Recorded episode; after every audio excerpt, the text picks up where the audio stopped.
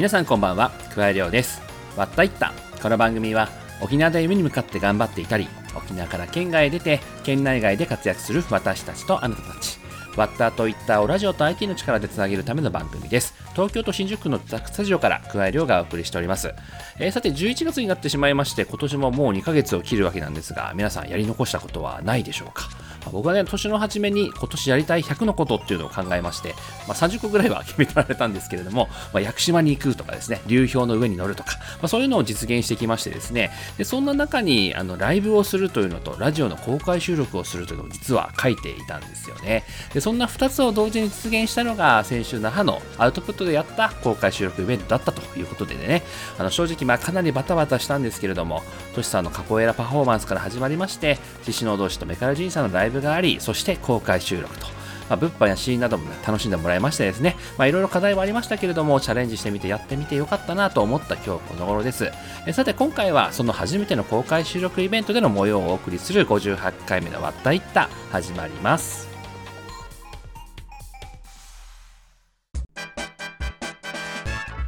わったいった。この番組は家庭や家族の悩みを専門カウンセラーに無料相談一般社団法人 AIM 沖縄唯一低温殺菌牛乳の宮平乳業他各社の提供でお送りします。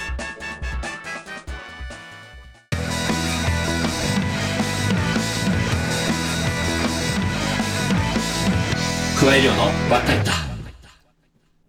加え量がお送りしているわったいった。本日のゲストは、テレビ出演を経て全国的に人気となった嫁にいいこと平司さんです。番組初の公開収録の模様をお聞きください。それではどうぞ。はい、えーというわけで本日、えー公開収録のゲストです、えー嫁にいいこと平塚さんですどうぞよろしくお願いいたしますよろしくお願いします。はいというわけで今日はあの公開収録あのアウトプットにて、まあ、イベントとともにですねやっておりまして目の前に、ねお客さんが いる中でやっておりますけれどもけどあのトークイベントやってましたよね？久米線さんのやつとかで。やりましたね、はい。でもあの時始まるまでの2時間ぐらいずっと青森飲んでたんですよ、なるほど。ああんまり覚えてなくて。なるほど。今日まだ2杯目なのであじゃあ全然足りない。緊張してます。ガソリンが。あー。もうびっくりなんで、じゃあもうちょっと足りなくなったらあの言ってくださいね。あの、はい。持ってくるから、はい。よろしくお願いします。お願いいたします。はい。お願いします、はい。えーじゃあまずはですねいつも通り、えーまずは僕からあの平さんの経歴を読み上げさせていただければなと思っておりますが、えー嫁にこと平司さんはですね早原小学校、えー早原中学校富城南高校を経て、えー愛知県で、えー季節労働をした後ですね、えー神奈川へ。でその後に県内に戻りまして、えーサラリーマンで営業で働きます。でその中働いていた会社の自己啓発セミナーでやる気になりまして会社を辞めて あの独立を、えー目指すことになりましてと。でそして2012年に開業して2014年から、えー仕事で沖縄物産展などで出店をして、まあ、全国を回ると。でそして、えー転機となったのは2018年、えー月曜から夜更かしに出まして、えー一躍、えー全国的に時の人になりまして今や県内を含めてですねあのお店いくつか経営されていらっしゃって、まあ、それこそ久米線さんとかでえーコラボの商品なども出てると、はい。まあ、そのようなあ方ですとはい。いうところでございます。なんでまあそれがじゃあどうなぜそうなったのっていうところも含めてですね今日いろいろとお話を伺えればなと思っております。じゃあまずはですねそのハエバル時代というところなんですけども、はい。どういう子供だったとかありますか？ずっと野球やってたんですよ。ほうほうほうで体育は5あとは全部1の少年でした。小中高。小中高全部、はい。オール1プラス5って感じですか？そうですね。オールなるほど。1プラス5ではい。本当に野球以外何もできなかったです。じゃあプロ野球選手目指して、はい中1ぐらいまで。で中2ぐらいから現実見て、はい。普通ぐらいの高校行って、はいはいはいはい。で普通に過ごして、はい。ただ勉強はもう苦手でした。あじゃあそんな感じでまあ小中高は過ごしてまあ野球ばかりのはい。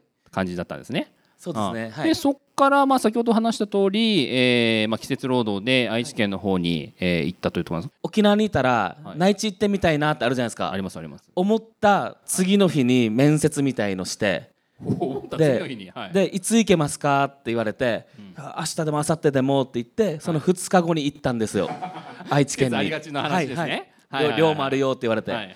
でどんな仕事でもいいですって言って、うん。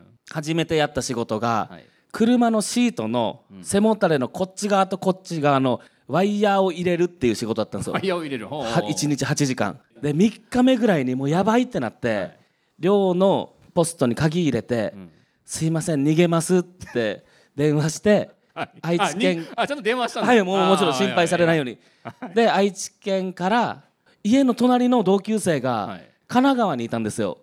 でその子に電話してん「お家行くね」って言って 愛知県から神奈川にはい。夜行バス夜行バスはいあで行ってはい。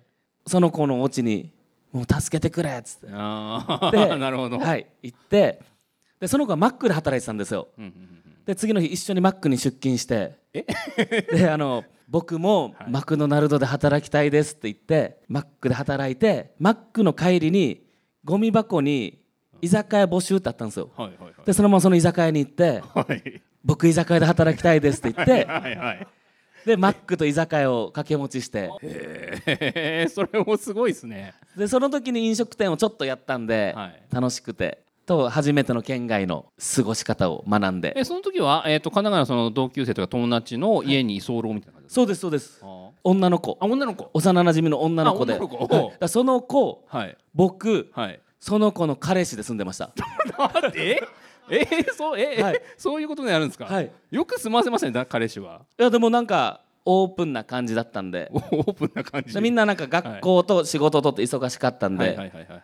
早く帰ってきた順にベッドで次の人がベッドの隣。最後の人がソファーだったんで。えちょっと待って。え居寝る順番が候なのに、はい。早く帰ったらじゃあベッドに寝れるんですか？そうですよ。だから でもこの順番はもう決まってたんで。彼氏俺がベッドの時もあったんですよ。で彼女ソファーみたいな。今でももう仲良しそんなことありでます？あーあありましたね。ね。はい。えーじゃあそれがまあそういうこうサポサポートなんかわかんないですけどサポートもあって、はい。まあ働くようになって、はいでえっ、と沖縄に戻ったのは半年の半とこですか？年えっと12月にはい。雪が降ってほそれまで多分ちょっとずつ寒くなってきたんですけどはいはいはいはい雪見た瞬間にうはい。めちゃくちゃ寒く感じたんですよ。はいはいわかりますわかります。でこれは俺は沖縄に帰らないといけないと思って。はいはい。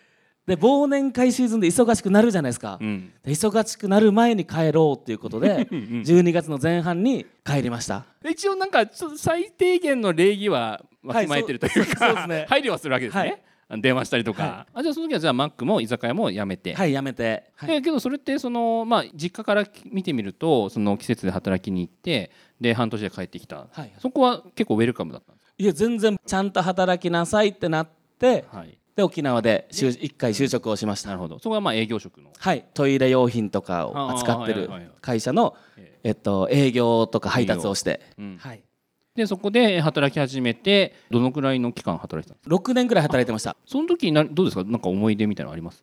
人前で話せる思い出ですよね。うんこ漏らした。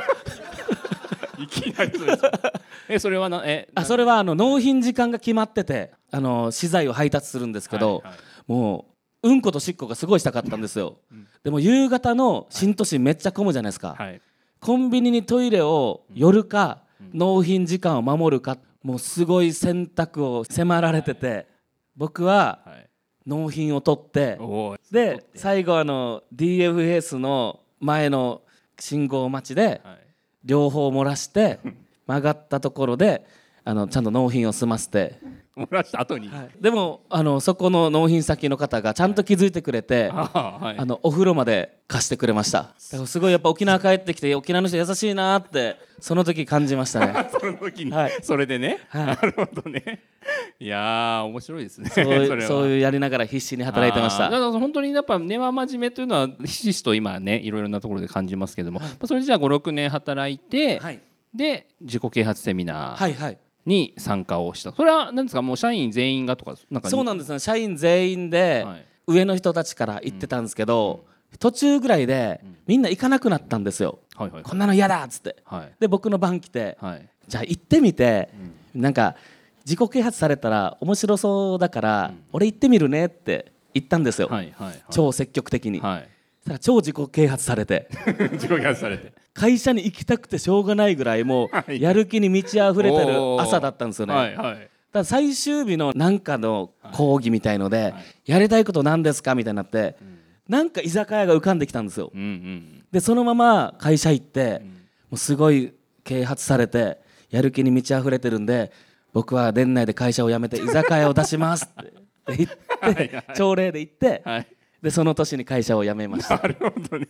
い。や会社としてはねもうやる気になってもらおうって言って、はい。会社で頑張ってもらおうと思ったら、はい。めっちゃやる気で居酒屋出しますって言いました。ああ行き過ぎたんだ。はい。なるほどね。よく認めましたね会社も。そうですよね。あでそれで、えーとまあ、独立を目指して、まあ、はい。居酒屋をやりたいということで、そのまあ下積みのような形でバイトを始めたっていうところですかね。そうですね。はい。で僕が入社して2ヶ月後にはい、店長とオーナーさんが大喧嘩したんですよ。で店長が「俺辞める」って言って、はい、そしたら相棒がいたんですよ女の子が。そしたら僕に実は店長と私付き合ってて 私も一緒に辞めるってなって、はいはい。僕飲食未経験で、はい。あの2ヶ月後に店長になったんですよ。パニックですよ。えー、え他のスタッフはいないんですね？他もうちっちゃいお店だったんで。3人のうち2人が辞めた。はいで僕一人になって、はい。もう5年ぐらいやってるお店だったんで、次の日からもうお客さん来るじゃないですか、はいはいはいはい。でもうそのまま店長職で やって。じゃあそれじゃあどのくらい？えっと4年間やりました。えー、じゃあそこで、まあ、あの独立の、まあ、土壌を作ったといはい。うところですね、はい。そこで開業と開業じゃあ資金も貯めてって感じなんですか、そうですね。はい。開業資金をうん。2300万ぐらい貯めててうんう、ん700万ぐらい借りてはい、やりました。あーでも借り方が分かんなくて。はい借り方が。で物件の借り方も分かんなかったんですよ、はい。でも物件をとりあえず抑えますって言ってその時まだ銀行からお金を借りれてなくて、うんうん物件保証協会とか通ってうん。お金を払いなさいってなるんですけど、はい。お金降りてないじゃないですか、だからもう不動産に電話をしてユタの人が今月日付が悪いよって言ってで翌月に伸ばしてもらったりとかで。はいえ認められた？認められるさあすが沖縄。ー大事ですね入る日ってって言われて。はいはい。でも翌月もまだ降りなかったんですよ。はいはいはい。であのちょっとおばあが内地のおばあが2 週間帰りますおばあが内地に行った。おばあ内地で、はい。でなんとか降りて。うんうん。それが2012 2012年。年。ですね。はい。でそこからじゃあ第一歩、はい第1号店というところでスタートして、そこからまあ先ほど話したようにこういろいろこう全国も回ったりとかする機会もあったわけですね物産展とか。そうですね。はい。もうそこからで海ぶどうをち南城市まで毎日取りに行ってたんですよ、うん。ただ海ぶどうを作ってるおじさんが「おろしやったら?」って言われて。うん。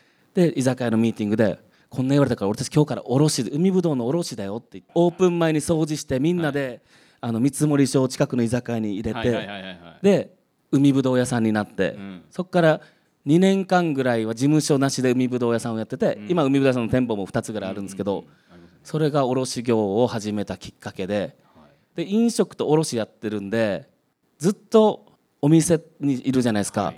出張したいなと思って、はい。で物産展やってる人に「物産展出たいです」って言って、物産展の事業を始めてっていうのがまた県外にいろんな行くきっかけになりましたね。なるほどな。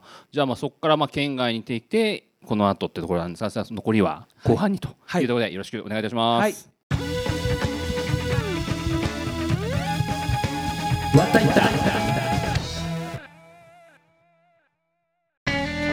わったいった。本日も東京新宿の自宅スタジオからお届けしていますはいというわけで、えー後半です、えー今日は嫁に行くこと平塚さんに来ていただいております。じゃあまずは、はい。えー沖縄でのフェイバリットスポット伺えればと思いますが、どちらになりますでしょうか？もう好きな場所は国際通りです国際通り。僕は、はい、もうなんか高校生ぐらいから遊んでるのがもう国際通りだったんで、それをその場所で今商売してるっていうのが楽しくて、今またちょっと賑わってるじゃないですか。そうですね。で、若い子たちがワンワン酒飲んで暴れてるのを幸せだなって見ながらあの一緒に飲んでます。はい、一緒に飲めるんですね。はい、なるほど。じゃあもうホーム完全ホームグラウンド。はい。もう大好きですね。じゃあその中でまあ自分の店以外で行くと結構ここ行ってるよとか好きだよって場所あります？あ僕はもう大体ゲーバーにいますね。ゲーバーに。はいほとんど、はい、楽しいから。もう楽しいから、えー。はい、でもあの桜坂のあの辺のはい。お店の名前だったらアフターズスクールとか。ターズスクール、はい。ワンとか。胸騒ぎがしもそうですね、はい。もうなんか化け物みたいな人からえー普通の人まで、ははいい、いっぱいいて。たまたま、えっと、15年前に僕が初めて面接した子が、はい。ゲイの子で、うんうん。で、あのーその子居酒屋とかでバイトしてもう15年前ってなんかいろんなのオープンじゃなかったんで、なんかカミングアウトしたら、はい。シフト減らす減らされたりとかあったので,、僕全然それ気になならずで、はい。一緒にワイワイしてでそこに遊びに飲みに行ってて、そこからなんかみんな仲良くしてくれて。なるほどな、はい。えーじゃあそういうのも今今先取りですよねある意味ね、はい。今のご時世の先取りをして、まあ、仲良くなって、まあ、その子でまあ入り浸るようになったとはい。いうところですね、なるほどありがとうございます。じゃあそんな中で、まあ、先ほどあったように海ぶどうを物産展でというところの中で、えーまああの県外に出るようになったわけなんですが、その時の何かこう思い出みたいなのありますか？どっかに行ったとか。あでもありますよ。あの初めて出た物産展が、えっと、東京の池袋東武百貨店だったんですけど、ゴーヤーチャンプルーと人参しりしりをはい。弁当で出してくれっていう出店だったんですよ。で沖縄の感覚でまあ10時 ,10 時スタートだったんで、はい。12時ぐらいには人が集まってきて、弁当がたくさん出てっていうイメージで ゴーヤーチャンプルーと人参しりしりを最初に10個ぐらい並べてて、まあ、徐々に貯めていこうって言って、デパート開いた瞬間10個消えてたんですよ もうパニックで、よね。はいもう12時までもやっと1個作ったらもういなくなるみたいな。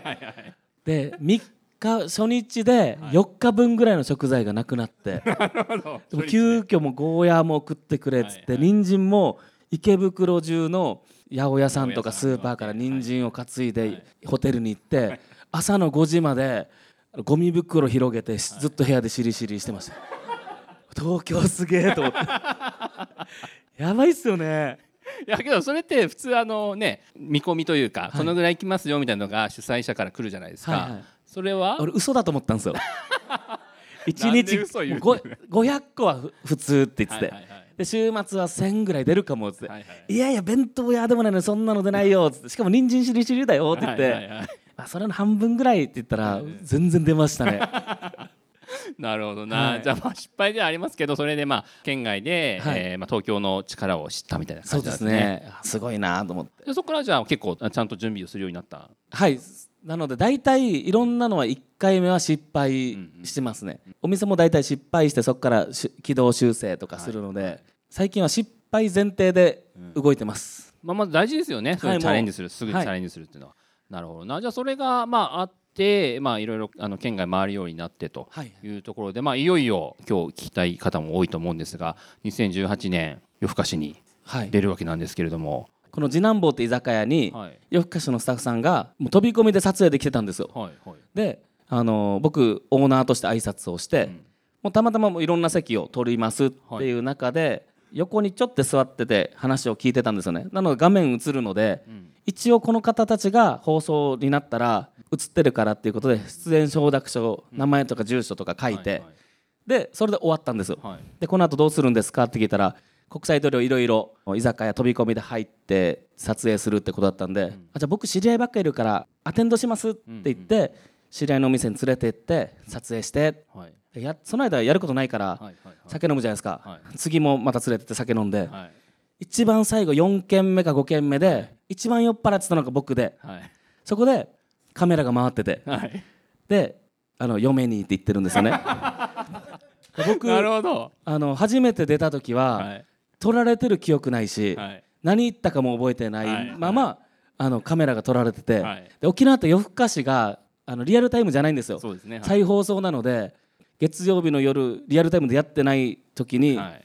僕と嫁の携帯の LINE が、はい。ピコンピコンピコンって何十件も鳴りやまなかったんですよ、うはい。なんか壊れてるのかなって開いたら、はい。嫁にっていう動画が流れてきてて 友達から。はい「あんた何なの?」って言われたんですけど 僕覚えてないんではい「わからないわからない」ってずっとわからないままはい。朝が来て。でインスタグラムのフォロワーが5000人ぐらい増えてたんですよ朝起きたら。すご。でも怖いじゃないですか。それまで普通に家族写真とかお店の料理とかアップしてて一回アカウント消してやばーってな怖くなってはいででも外出たらああの人だよあの人だよって言われたのがもう嫁にってなった初日とか次の日ですね。ああすごいな。びっくりですよ。それから2回3回4回っていうつながりがあって気がつけば全然知らないうちにテレビに出てたっていう感じですね。周りのその家族とかまあそれこそ奥さんとかのはいはい。どういう反応だったん奥ですか？さんははい。めちゃくちゃ怒ってました「何なの?」っつって、うん。私も外歩けないよ」って言ってで奥さんは友達に電話して「うちの旦那がさ」って愚痴るんですけど、はい。でも友達の反応が、はい。いや私たち夫婦なんてそんなことされないし、あなた幸せだよっつって、全部奥さんの周り僕の味方だったんですよ。奥さんだけ一人イライラしてましたね。で奥さんのあと親は県外にいるんですけど、はい。放送見てなくて、でも周りからは言われてて、なんか放送見てないけどうちの娘のことをすごく愛してるって表現してくれてありがとうねって言われて。ものは言いようですね、確かになるほどね、はい。確かにその通りではあるんですよ。そうですねはい。はい。なるほど。じゃあそれでまあ一応奥さんもこう少し収まったというか。はい収まって諦めてというか。諦めてというか、はい。けどねそれで本当にある意味人生変わったというか、うん。もうだね、先ほどの話があったように誰もがもう、まあ、指さされちゃうというか、それこそ国際通り歩いてたら「あ嫁にだ」って言われるわけですよね。そうですね。なんか中学生とか高校生も知ってて、はいその嫁にってなった後に、あのちょうどすぐコロナになって、ん。借金1億円やってますみたいな放送があったんですよね、うんうんだからあの事業をしてて借金してるんですけど、はい。中高生からすると1億円借金して貯金ない苦しい人に見えるみたいで、はい。よく100円とかもらうんですよ。恵んでもらうんですね。嫁にテレビ見たけど1億円あるんでしょ、はい。これあのちょっとだけどっつって。マジで100円とか50円とかもらうんで。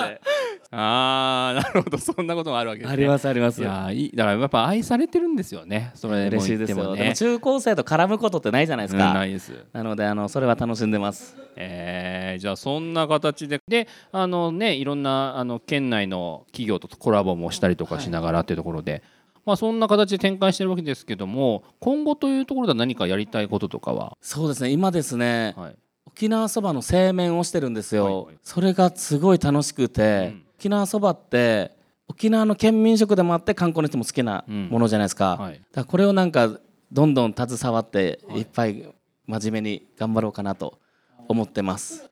朝早く作るんで、はい、だからでまた二日酔いのはい。そばだしがうまいんですよ、あー。わかる気がするな、はい、それを求めるためにそば作りに行ってます、なるほどね。まあじゃあそんな形で、まあせっかく今日あの生で収録してるのでここで何かあの嫁兄さんに質問したいってことがありましたら ぜひと思っておりますが。こんばんは、嫁兄さん。こんばんは。あす前国際通りにいた人だよね。あまあ、知っていますね。スチールはい。それでかなわかるかもしれない。ありがとうございます。あの夜更かしで見てたのですごい今感慨深いんですけれども、もしよかったらいろんな商売されてるじゃないですか。はいはいはい。今商売をする上で一番自分の中で大切にしてるものって何ですか？大切にしてるものは僕ですね最初居酒屋やってその後海ぶどう屋さんやって、このイベント出店とかやって、周りの人に居酒屋やったのにいろんなことやってお前ブレてるよってめっちゃ言われたんですよ。でその後嫁にってなったから、本当に自分が何やっていいかわからない時期があったんですよ、本当に初めて1週間ぐらい頑張って真面目に考えた日があって今会社名が思いっきり沖縄っていう会社なんですけどでそれをつけた時が海ぶどう屋さんやった時でで僕たちは売る立場なのでで育ててる人とかのいろんな思いを僕たちなりに思いっきり伝えようっていうので思いっきり沖縄ってつけたんですけどちょっとそれと自分の事業がリンクした時になんか僕は多分居酒屋でスタートしたんですけど本当にやりたいことって居酒屋はこの沖縄料理でなんか自分なりの沖縄の発信を伝えたいことだなと思って居酒屋やろうが海ぶどうやろうが物産展やろうがその自分のやってる事業が最終的に自分なりに沖縄を思いっきり発信できる仕事だったらそれはブレてないっていうのを自分の中に落とし込んだんで今大事にしてるのはいろんな話来るんですよ。こんなこと一緒にやろうとか。それは思いっきり沖縄としてこういったことで沖縄発信できるよっていう軸に沿ってれば何でもチャレンジしようっていうのがなんか芯にあって。これは儲かるけどいい話でもそこが全然離れてると多分何かあった時にあの乗り越えきれないだろうなと気持ちも乗らないだろうなと思ってこの思いっきり沖縄のコンセプト会社のコンセプトに合うか合わないかっていうのはすごい大事にしてます。ありがとうございます。でも大体7割ぐらい失敗してるんで9回ぐらいまで大丈夫です失敗は。失敗するの前提でねって話でね、い、やー真面目なめちゃくちゃ真面目な話でい。い話になりましたけど。恥ずかしい。じゃあまあそろそろお時間なので最後にまあ今日会場に来てる方々もそうですしあの来週その放送で聞いてくれるリスナーの方々にというところで一言いただければなと思っております。はい。はい、じゃあまず今日の会場に来てくれた皆様へこんな嫁にと言ってる変な人のお話を長い時間聞いてくれて本当にありがとうございます、えー来週ですかね。来週放送聞く方もあのこんなおじさんのお話でもなんかちょっとでも笑ってくれたら嬉しいです。ありがとうございます。あのお店の宣伝とか大丈夫です？お店もなんか居酒屋さんやったり蕎麦屋さんやったり、はい。あの国際通りをうろちょろしてるので、はい。あの見かけたら声かけてください。遊びましょう。よろしくお願いします。はい、というわけで会場ねたくさんの拍手をい。ただいていると。いうところで、じゃあ本日のゲストは嫁にこと平司さんでした。どうもありがとうございました。ありがとうございました。加え量の割ったいった。